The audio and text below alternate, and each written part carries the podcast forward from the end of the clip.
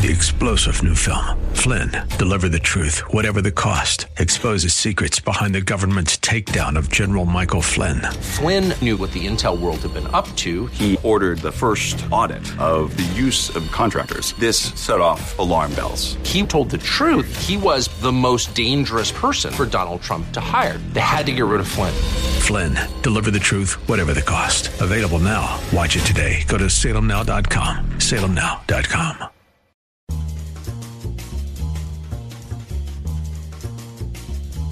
Today on the Town Hall Review with Hugh Hewitt, brought to you in partnership with the Pepperdine Graduate School of Public Policy. A special edition of our program. We'll take an in depth look at Israel. Daniel Gordis responds to the labeling of Israel as a, quote, colonial state. The whole idea of colonialism means some empire sent you there to expand its borders. Nobody sent the Jews anywhere. Gordis also looks at the unity of his embattled state. We are probably more united as a people than we ever were. And Dan Senor looks at the origin of Zionism and Theodore Herzl. He says the Jews have no real rights in many of these quote unquote enlightened places. And the Balfour Declaration is one of the most important documents in Zionist history. We've got all this and more. I'm Hugh Hewitt. Great to be with you. Catch my program each weekday morning live, 6 to 9 a.m. Eastern Time and on demand 24 7. Learn more at hughhewitt.com. And follow me, please, on X at Hugh Hewitt. And follow this program there as well at Town Hall Review. We're going to begin and end today with Israel and the issues that have emerged in the wake of what I have called the GoPro pogrom, the October 7th massacre that the terrorist film, the one that changed Israel and is indeed changing the shape of the modern Middle East. Israel has changed, but the world is changing in front of us. I imagine you were surprised. I know I was. In the immediate aftermath of the attacks, when public displays of support on campuses across the nation were not for Israel, but for those who committed the atrocity, the Palestinian terrorists. In some cases, there were even explicit signs supporting Hamas. One of the arguments we've heard before that Israel is a quote colonial state. I turn to Daniel Gordis, author of Israel, A Concise History of a Nation Reborn one of the definitive volumes on the Jewish state. I have never in my life listened to a book, uh, an audio book, twice back to back. I'm now on the third listen to Israel, A Concise History of a Nation Reborn, because boy, does it fill in the gaps that I did not have. As I said, I'm, I'm pretty well educated. I knew a lot about Israel, but I'm not Jewish, and I didn't know about anything from 1897 to 1948. How important is it for the contemporary American to understand that history, Daniel Gordis? Well, it's just if you think about the American analogy, for example, how is it important to know about the debates that the founding fathers had in America before 1776? If you don't know anything about what happened before 1776, you can't really say anything about why the United States exists. You can't say anything about its dreams, about its purposes, about the reasons that the women and men that created the country got together to do it. And the same thing is true here. Israel didn't sprout out out of nowhere. The Jews didn't pick the Middle East specifically out of nowhere. Uh, there's a whole history here of why the Jews felt they needed a country, why they believed that country needed to be, and they had a right for it to be here, and so on and so forth. And one can disagree about many different political issues in Israel. A lot of Israelis disagree. Uh, but I think one does have to understand the origins of the story, as in any story, in order to be able to understand how it's playing out now. Now, Daniel, you're very, very rigorously fair like you're not one of these people who say there was nobody in Palestine before the Jews from Europe came into via Theodore Herzl. It's really relentlessly objective, but you do begin at the beginning in sort of uh, prehistory, right up through the demolition of the Second Temple by the Romans, and then up to the coining of the term Palestine in 160. How much does that matter when we have the anti-colonialist rhetoric of today? Knowing, as you put it, the Bible is sort of a diary of the Jewish people. You read this book very carefully, my friend. But in any event, um, what I would say is I think it matters. It matters a lot. First of all, again, regardless of what one feels about the issue now, regardless of one where where one is holding on one particular political issue or military issue or whatever.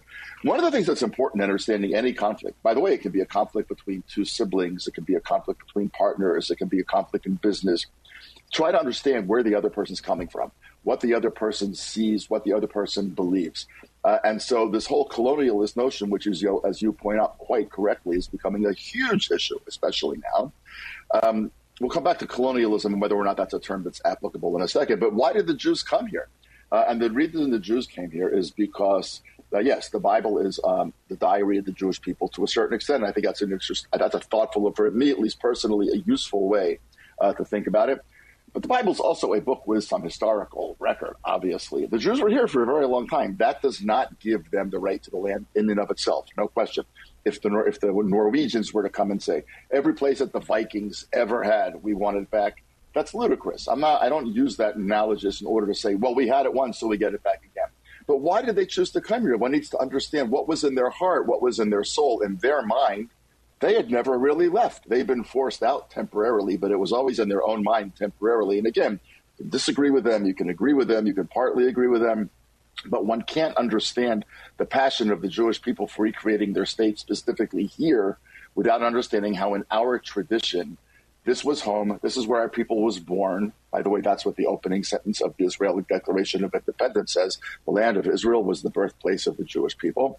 Um, and in order to understand why the Jews feel the way that they do, or some Jews, not all Jews, but why Israelis especially feel about the land of Israel the way that they do, uh, understanding our long-standing connection to this land is critically important. Now, here you mentioned the issue of colonialism, and here I'll only say for colonialism, one has to be sent. In other words, the, the, British sent colonialists to North America. Uh, the Spaniards spent, sent colonialists to South America. Uh, the French sent colonialists to North Africa and many other places. Nobody sent the Jews. It's not colonialism. One can argue the Jews have done this wrong. You can argue the Israelis have done this incorrectly. You can argue that the Israelis are mishandling the current war in one way, that way, or another way. That's all legitimate. But the whole idea of colonialism means some empire sent you there to expand its borders, to expand its landholdings. Nobody sent the Jews anywhere. The Jews went back because it was the only place that they could possibly imagine where the world might finally leave them alone. They had two very incorrect assumptions towards the end of the 19th century. One was they would go back there and the world would leave them alone. And the other was because they would finally have a country of their own, the rest of the world would stop seeing them as being so odd and so always latching onto whatever country was willing to hold on to them. And therefore, anti Semitism in Europe and the rest of the free world would disappear. Neither of those two things happened. And in that, Theodore Herzl got things entirely wrong. Um, he, he was wrong that the world would accept the Jews and that the local Arab population, which he knew very well existed here, he just thought it would be embraced by the Arab population, and we weren't. Um, and he also thought that once the Jews had a country of their own, the Western world would no longer perceive the Jews as anomalies and would therefore stop hating them. Um, and as we are tragically able to see these days, that didn't happen either. Daniel Gordis, if we gave sort of the basic eighth grade test of American history to American kids today, they might know who Ben Franklin is. They might not know John Jay is. There would be a spectrum of, of knowledge.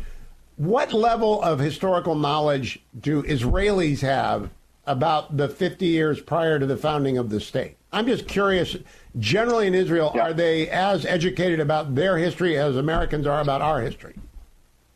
Well, Israelis, like Americans, aren't monolithic, right? There are some Americans who got really good educations, who went to really good high schools or good colleges, who could tell you a lot. And there's some Americans who would think Ben Franklin something about, you know, a kite and lightning, and that would be the end of it.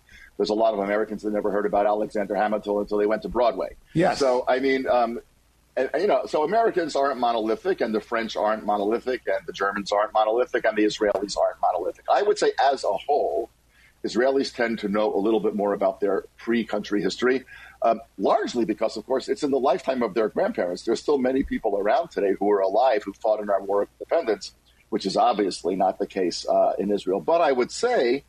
Uh, it's not nearly as good as it needs to be. 2023 was the worst year in Israel's history by far because between January and September it was ripped apart by internal divides over revising the Israeli judicial system. And that made many people go back to the Declaration of Independence for the very first time and read it and read it carefully and ask themselves why their country was founded. And now that we are really in an existential war, which I don't think most of our viewers and listeners understand why this war is existential, and we can come back to that. But while now that we're literally in a war for our lives in this country, um, again, a younger generation has been forced to ask ourselves, so how did we get here? Why does this matter? Who said what? I think we're better educated, but we're also learning very quickly that we also, like Americans, have a much better job to do. Well, what I think is is crucial for people to understand, Daniel Gordis, is that for those 50 years before 1948, there wasn't consensus. There were people who wanted to establish a Jewish state. There were people that wanted to establish in Palestine a center of Jewish cultural excellence. There were statists and anti-statists. There were religious Jews and anti-religious Jews. There's David Ben Gurion, and there's Menachem Begin, and there's Jabotinsky, and there are all sorts of different people. It's a wild mosaic. But what I wanted to ask you most importantly is in the book you say that at times of crisis, the Jewish people have always come together. Is that true today, and do you think that will endure?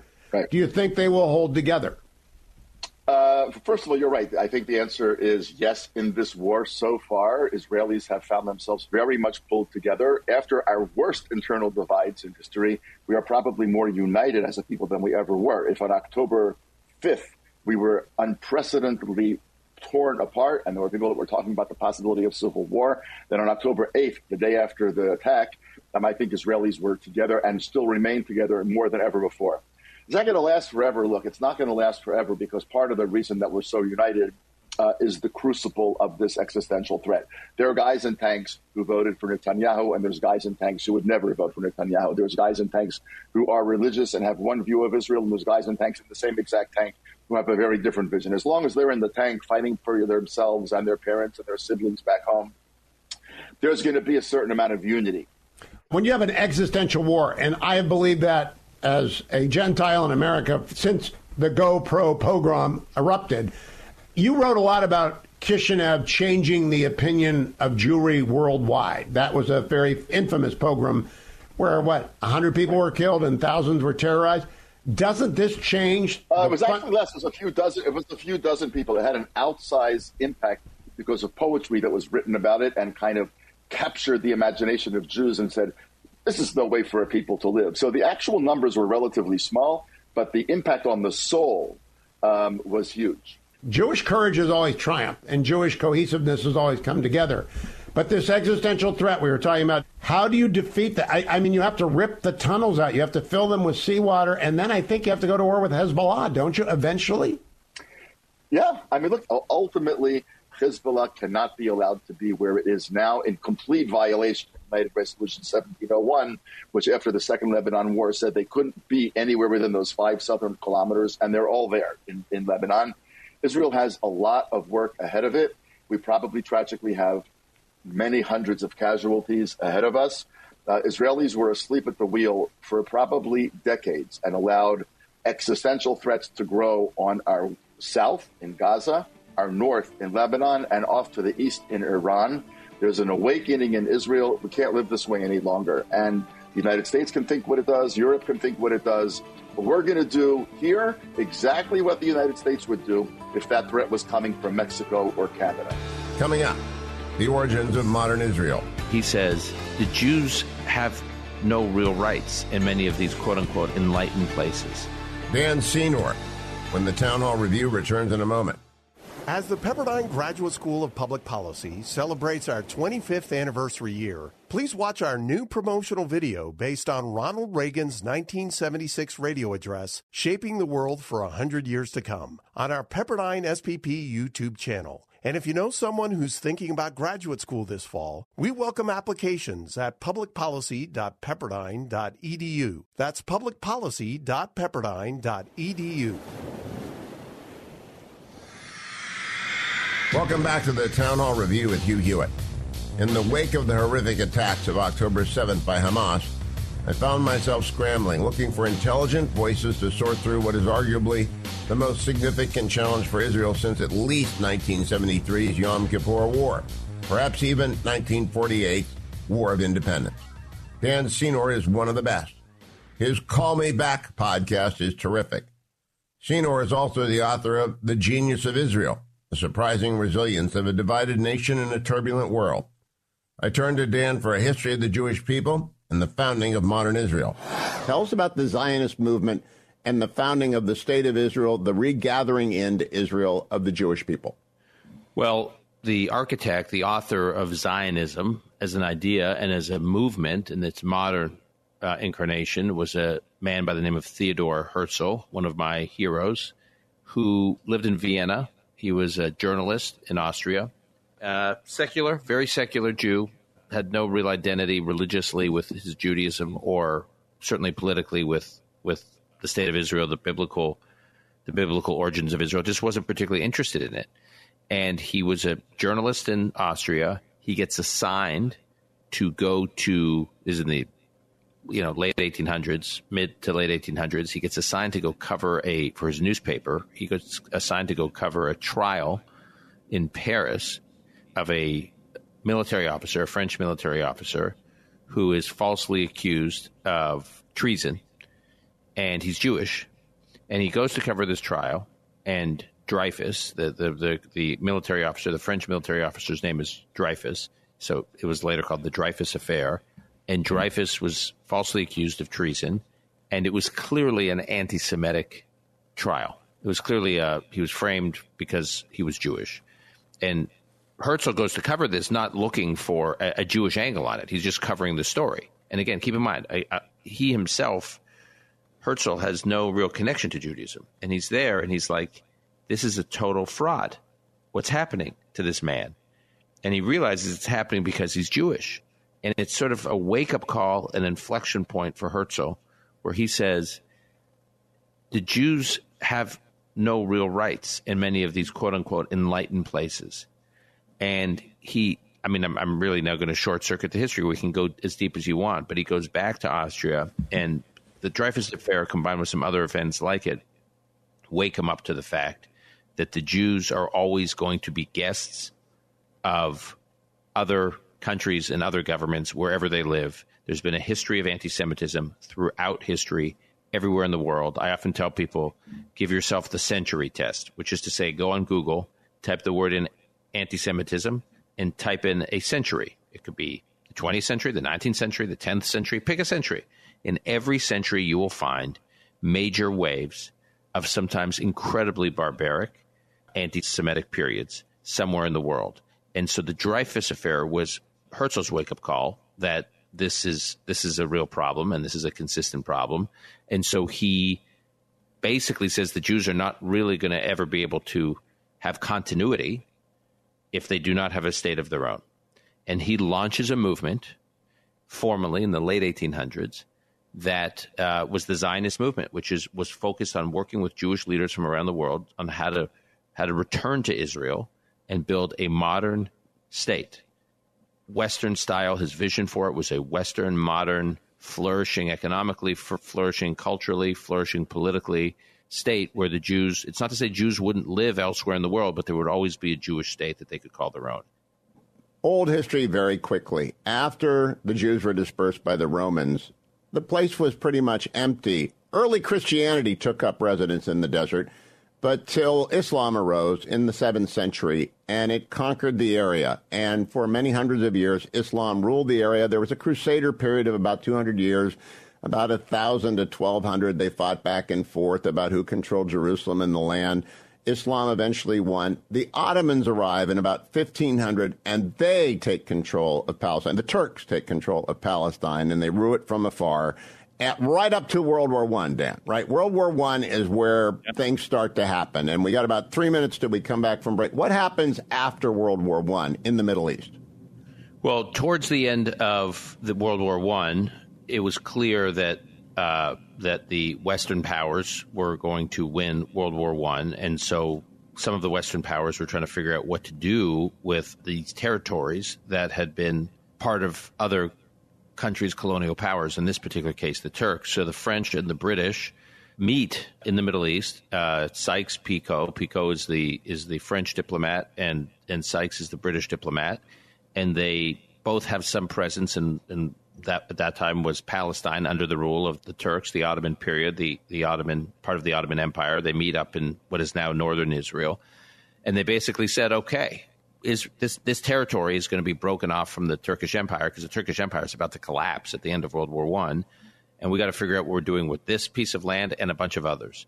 And that particular piece of land, which was prior to the state of Israel's founding, obviously well before it, uh, is is agreed would be under British occupation. So it'll become part of the British Empire. It'll effectively translate from the Turkish Empire to the British Empire. So from the end of World War One until 1948. The British are in control of what they called at the time Palestine, which was pre-state Israel, and the British were. It was like it was the it was like a colon, they had a colonial presence there. The way they had a colonial presence in India and other parts of the world. It was just another piece of land in the broader global British Empire. It was called the British Mandate, and there were Jews yeah. there, and there were Arabs there, and there were other people there. But the mm. Brits ruled it, and the Brits ran the mandate. But all along, Britain had committed to a Jewish state. They did that during World War One with something called the Balfour Declaration. So the West committed to the Herzl vision of restoring the state of Israel during World War One, and it happened during World War Two. But in between, the Brits ruled that, and the Germans tried to get there, right? The Nazis tried to get there, but they didn't. And a guy named the Mufti went and threw in with Hitler, and thank God he didn't win. But they were on the side of the Nazis, and the Jews were on the side of the Brits. But it wasn't a lot of Jews, right? I don't have the numbers in front of me. I just want people to know the land was contested. Yeah by many people. This is very important. So the Mufti of Jer- Jerusalem was was the Palestinian, what we'd call a Palestinian Arab Muslim religious leader, and it is true. There are images of him meeting with senior Nazi officials. Uh, so he, he he went all in with the Third Reich, and there was Jewish presence all during that time. And Balfour, who issued the Balfour Declaration, which recently celebrated uh, its hundred year anniversary, is one of the most important documents in Zionist history. If you want to really study Zionist history, this is Google the Balfour, B A L F O U R, the Balfour Declaration, because it establishes the British are ruling. This is now post World War One. The British are ruling pre-state Israel, and the British say, even though we're in charge here, we're ruling this place. We're effectively occupying this land. The Jews have always been here, and the Jews will always be here, and there will always be a Jewish presence here, and there should be and so it laid the groundwork, the predicate for what became the Jewish state. And, and years later and decades later, when there were these debates about the founding of the state, the Balfour Declaration was referred to. It was very rare for a senior official in the British Empire to talk about the territory that the British were occupying as part of their empire to talk about it and define it in terms of being inhabited by other people and that it will always be inhabited by other people. In this sense, Israel was sort of an exception with how the British, or pre state Israel, with how the British viewed territory within their empire, which was acknowledging that there was this continuity of Jewish life in Israel. Coming up, the resilience of Israel. I'm Israeli. I was raised to think that it doesn't matter what the world thinks. I don't know how to teach the world. I know me, and I'm not going anywhere. The Town Hall Review returns in a moment. Hi, it's Mike Gallagher. I start every day by reading through the stories at Daybreak Insider. In just 10 minutes, I can zip through 10 stories that help me start my day and help shape where I go with The Mike Gallagher Show. Over a quarter million people get Daybreak Insider by email daily, and it's available to you at no cost. Go to daybreakinsider.com and simply plug in your email. That's daybreakinsider.com. In five minutes, you will be the most informed person in the office. That's daybreakinsider.com. Welcome back to the Town Hall Review with Hugh Hewitt, brought to you in partnership with our sponsor, the Pepperdine Graduate School of Public Policy. Just a few moments ago, I mentioned Dan Senor as one of my go to voices for understanding recent events in Israel. Another voice I'd put on my shortest list is Haviv Rettig Gur is the senior analyst for the Times of Israel and a regular on the Daily Briefing, their 20 minute daily update on Israel and the war. I talked to Haviv recently about the resilience of and indeed the implacability of his nation. People that I admire and respect. Tom Holland posted a note that this is all began with Arthur Balfour. That's so ignorant. It began with the Romans destroying the Second Temple. But I, I don't know what to do about this when smart people say stupid things about Israel. How do you respond to that? What do you attribute that to? If you believe the affairs of the world are set down by tiny elites sipping champagne in, you know, halls of power in, in Geneva, then you think that Balfour created the Jewish state because the British government, because of politics having to do with the Americans in World War One, wanted, and a little bit of anti-Semitism, wanted to get rid of its Jews, created the Jewish state imperialist Britain didn't give the Zionist movement the territory.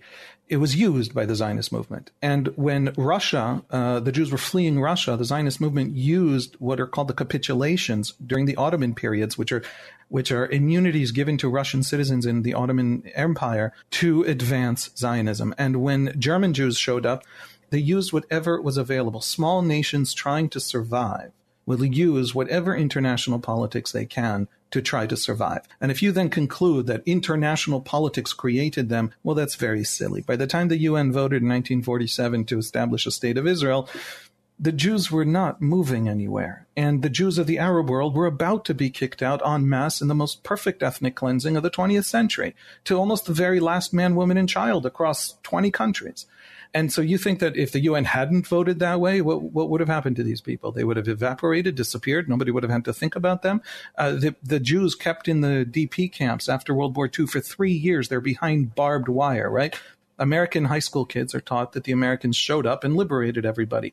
But Israeli Jews know that their grandparents were still behind barbed wire on German soil three years later, and that barbed wire was patrolled by British and American soldiers because the world didn't want them, so they had nowhere to go.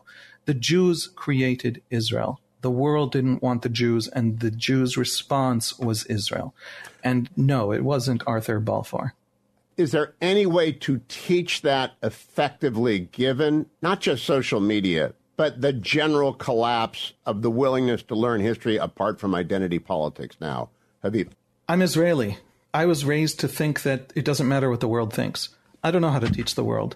I know me and i'm not going anywhere how complicit is every adult in gaza with this horror there is no question that every adult is not complicit there's no question that huge numbers of Gazans are absolutely the victims of this moment, profoundly victimized by Hamas. Hamas murders, Hamas oppresses. The victims, the, the, the hostages, include Muslim young men and young women. There is no question that Hamas is as much an enemy uh, you know, I think Hamas is an enemy of the Palestinian cause in sort of grand strategic ways, but individually, specifically, it is a horrific, oppressive, disastrous, murderous organization to Palestinians. And we have polls from October 6th, literally the day before, that showed that Palestinians despise Hamas, not for any issue having to do with Israelis, just for its own internal oppression in Gaza. Having said that, there is huge support among ordinary Palestinians for the October 7 massacre. There is huge support for inflicting pain on the Israelis. There is huge support for holding hostages to get out Palestinian prisoners. And that is true, and that has always been true. The Palestinian political world doesn't have another story. The only story the Palestinians have to tell about themselves is that story of massive terrorism and violence. I, I want to, if I may, I'm sorry to talk so long, but I want to say one more thing the Palestinians are having trouble getting away from Hamas's strategy, from terrorism as a liberation strategy, no matter how much it fails them. And the reason is what economists call the sunk costs problem. Yep. The sunk cost problem is when you have invested so much in one direction that to change direction becomes impossible, even if it's failing. This is true of companies and this is true of national movements. And so if it's true that terrorism can't work on us because we have nowhere to run away to, the whole anti colonial premise doesn't you want to call me a colonialist as a curse fine enjoy it but it tactically it won't work if that's true then every martyr as they call them shaheed, every act that has ever been every single suicide bomber the Palestinians have ever produced has something named for them, some street, some soccer field in Palestine. Every one of those stories becomes a story of, of folly and stupidity and murder instead of heroic wow. martyrdom and liberation. And so to not wow. lose, to not all the sacrifices of the Palestinian story become empty. Coming up, a wake up call for American Jewry. In my lifetime, I'm 62 years old. I've never seen anything remotely like this. John Podhoretz, when the Town Hall Review with Hugh Hewitt returns in a moment. As the Pepperdine Graduate School of Public Policy celebrates our 25th anniversary year, please watch our new promotional video based on Ronald Reagan's 1976 radio address, Shaping the World for 100 Years to Come, on our Pepperdine SPP YouTube channel. And if you know someone who's thinking about graduate school this fall, we welcome applications at publicpolicy.pepperdine.edu. That's publicpolicy.pepperdine.edu. Welcome back to the Town Hall Review with Hugh Hewitt. One of the most disturbing and revealing dynamics we've seen after Hamas's horrific GoPro pogrom in Israel is what we saw unleashed here in the United States. Anti Semitic protests, anti Semitic attacks on individuals, on Jewish owned businesses. John Podhoretz of Commentary Magazine and Commentary Magazine's podcast joined my program to start through something that many of us really didn't foresee happening here, at least to the degree that we have. Just yesterday, a synagogue that I uh, used to attend sporadically in Washington, D.C., in Georgetown, Kesher, an Orthodox synagogue. A man shows up outside the door, starts shrieking, gas the Jews, and starts spraying at the doorway a foul smelling liquid uh, into the air. He is finally apprehended by the police, but um, this is what is going on now almost routinely in the United States, not only on college campuses, but in cities. And we'll see increasingly whether or not this happens at um, accessible synagogues and things like that. In my lifetime, I'm 62 years old, I've never seen anything remotely like this. Somebody pointed out that between the lynching of Leo Frank in Atlanta in 1915 and the slaughter of 11 Jews at the Tree of Life Synagogue in 2018. In the United States, the most philo Semitic country that has ever existed, there had never been like a Jew killed for being a Jew. I mean, there there were a couple of there was a there was a case on the Brooklyn Bridge in 1991, and there were other little, but basically, Jews were not targeted for being Jews specifically in the United States for more than a century. And now, on a daily basis, Jews are being targeted in petty ways, not just murderous ways. I just had Raviv, uh, Haviv Rettig Gur on, and I pointed out to him an argument that American universities are now where German universities were in the 20s. And I asked him, did he think it was possible in the United States that the United States would go the way of Germany? Because Germany was where uh, European Jews were most assimilated and also became where they became the victims of the greatest atrocity in, recorded in human history. And the GoPro pogrom, you know, when they, the terrorists had the GoPro cameras strapped on their head, the GoPro pogrom ought to have turned everyone in favor of American Jewry. It's had the opposite effect right. of drawing out all the poison. And I'm kind of stunned. Right. So am I. Jews are afraid. Jews are afraid in this way for the first time in their lives. Jews have been afraid like everybody else in America. Like they were urban population. Uh, you know, 40% of them, 50% of them lived within 10 miles of New York City uh, in the 1970s, and they were very afraid of crime and crime in their neighborhoods. And some of it was black on white crime or black on Jewish crime, and they were very afraid. But I don't think people were afraid of attack because they were Jews, and where Niall Ferguson makes uh, an important analogy, though I don't think that I think it's a, it's important as a warning shot, but I, I don't think it can really happen here in the same way is that the reason to note the similarity between German universities and American universities is that people are under the delusion that these populist explosions that often lead to anti Semitism are all by the unwashed. You know, they're by the proletariat. They're by, you know, what Hillary Clinton called the deplorables. And in fact, this is an elite led attack on the Jewish people that is going on here. It is this uh, intersectionality, the idea that Jews are white colonial oppressors and therefore that the Israelis who got killed deserved what they got and that Hamas is in the right and Israel is in the wrong. These are not ideas that, you know, a, a Trump voter who is at Darlington Speedway cheering on, you know, stock car racing. That's not their idea. This is an idea bred at, on college campuses by Kimberlé Crenshaw, the inventor of the idea of intersectionality, by by people like that. And and it's been sort of 30, 35 years in the making.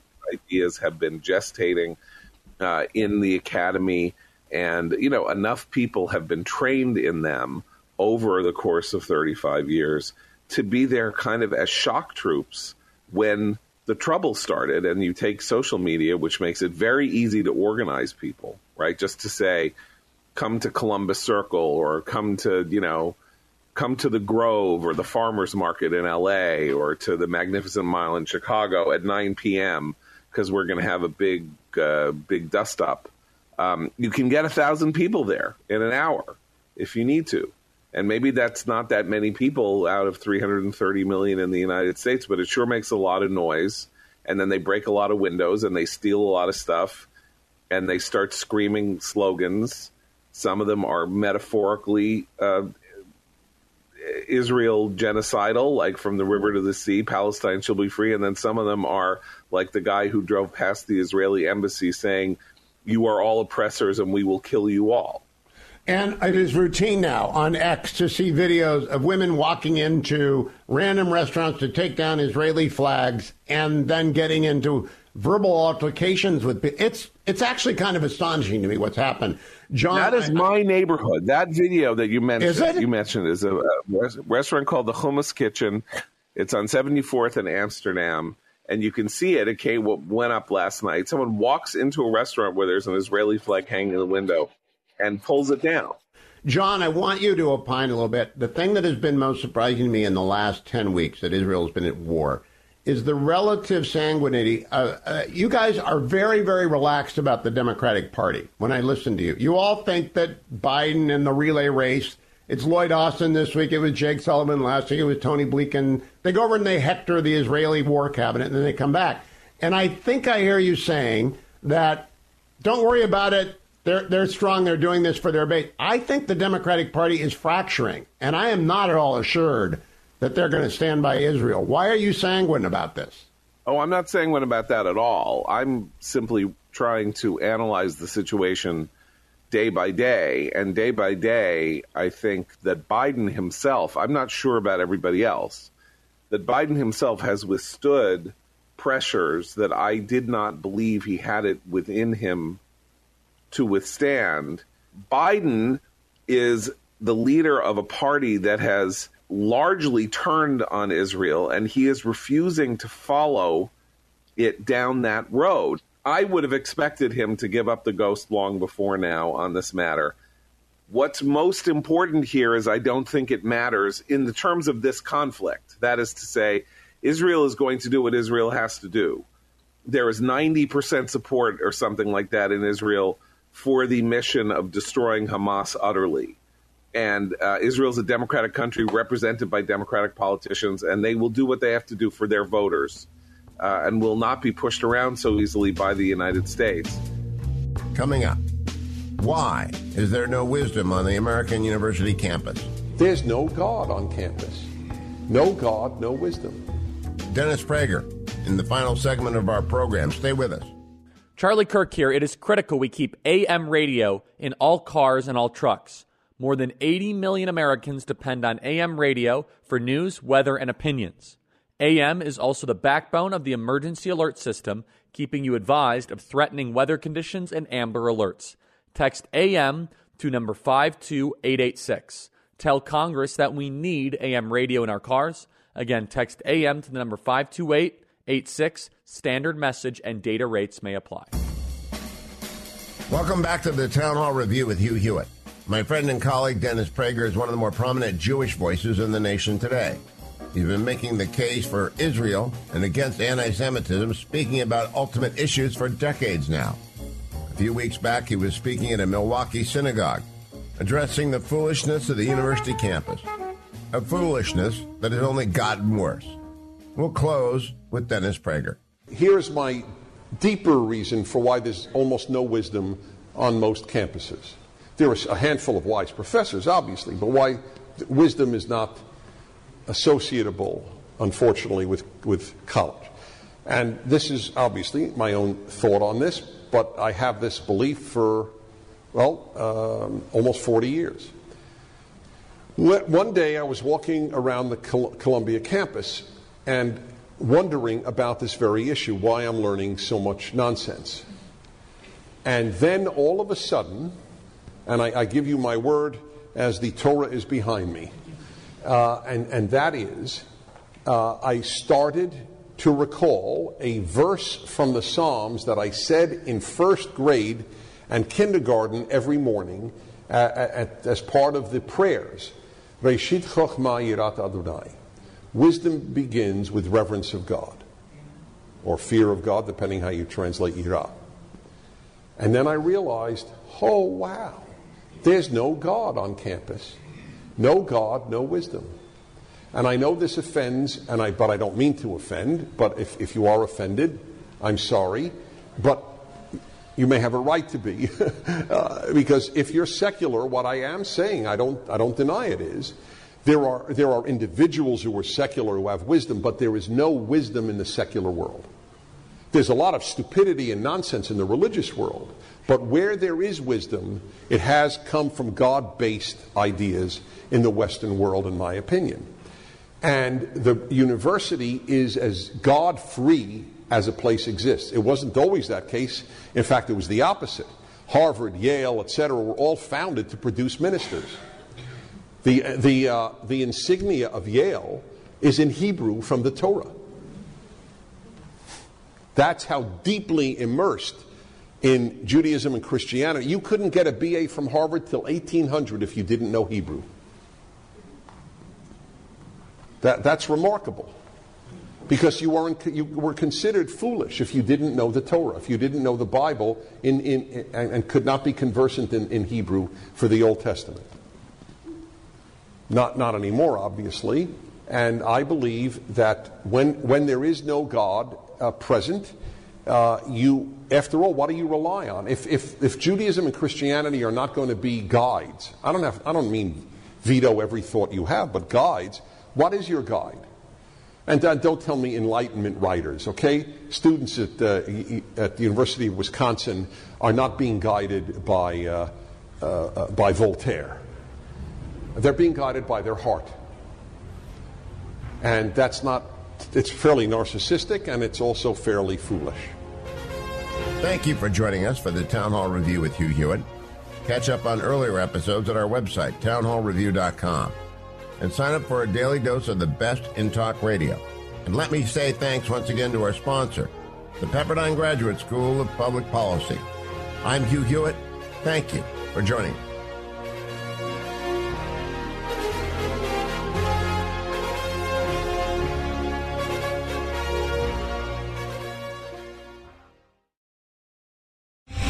star general Michael J. Flynn, head of the Pentagon Intelligence Agency, knew all the government's dirty secrets. He was one of the most respected generals in the military. Flynn knew what the intel world had been up to, he understood its funding. He ordered the first audit of the use of contractors. This set off alarm bells.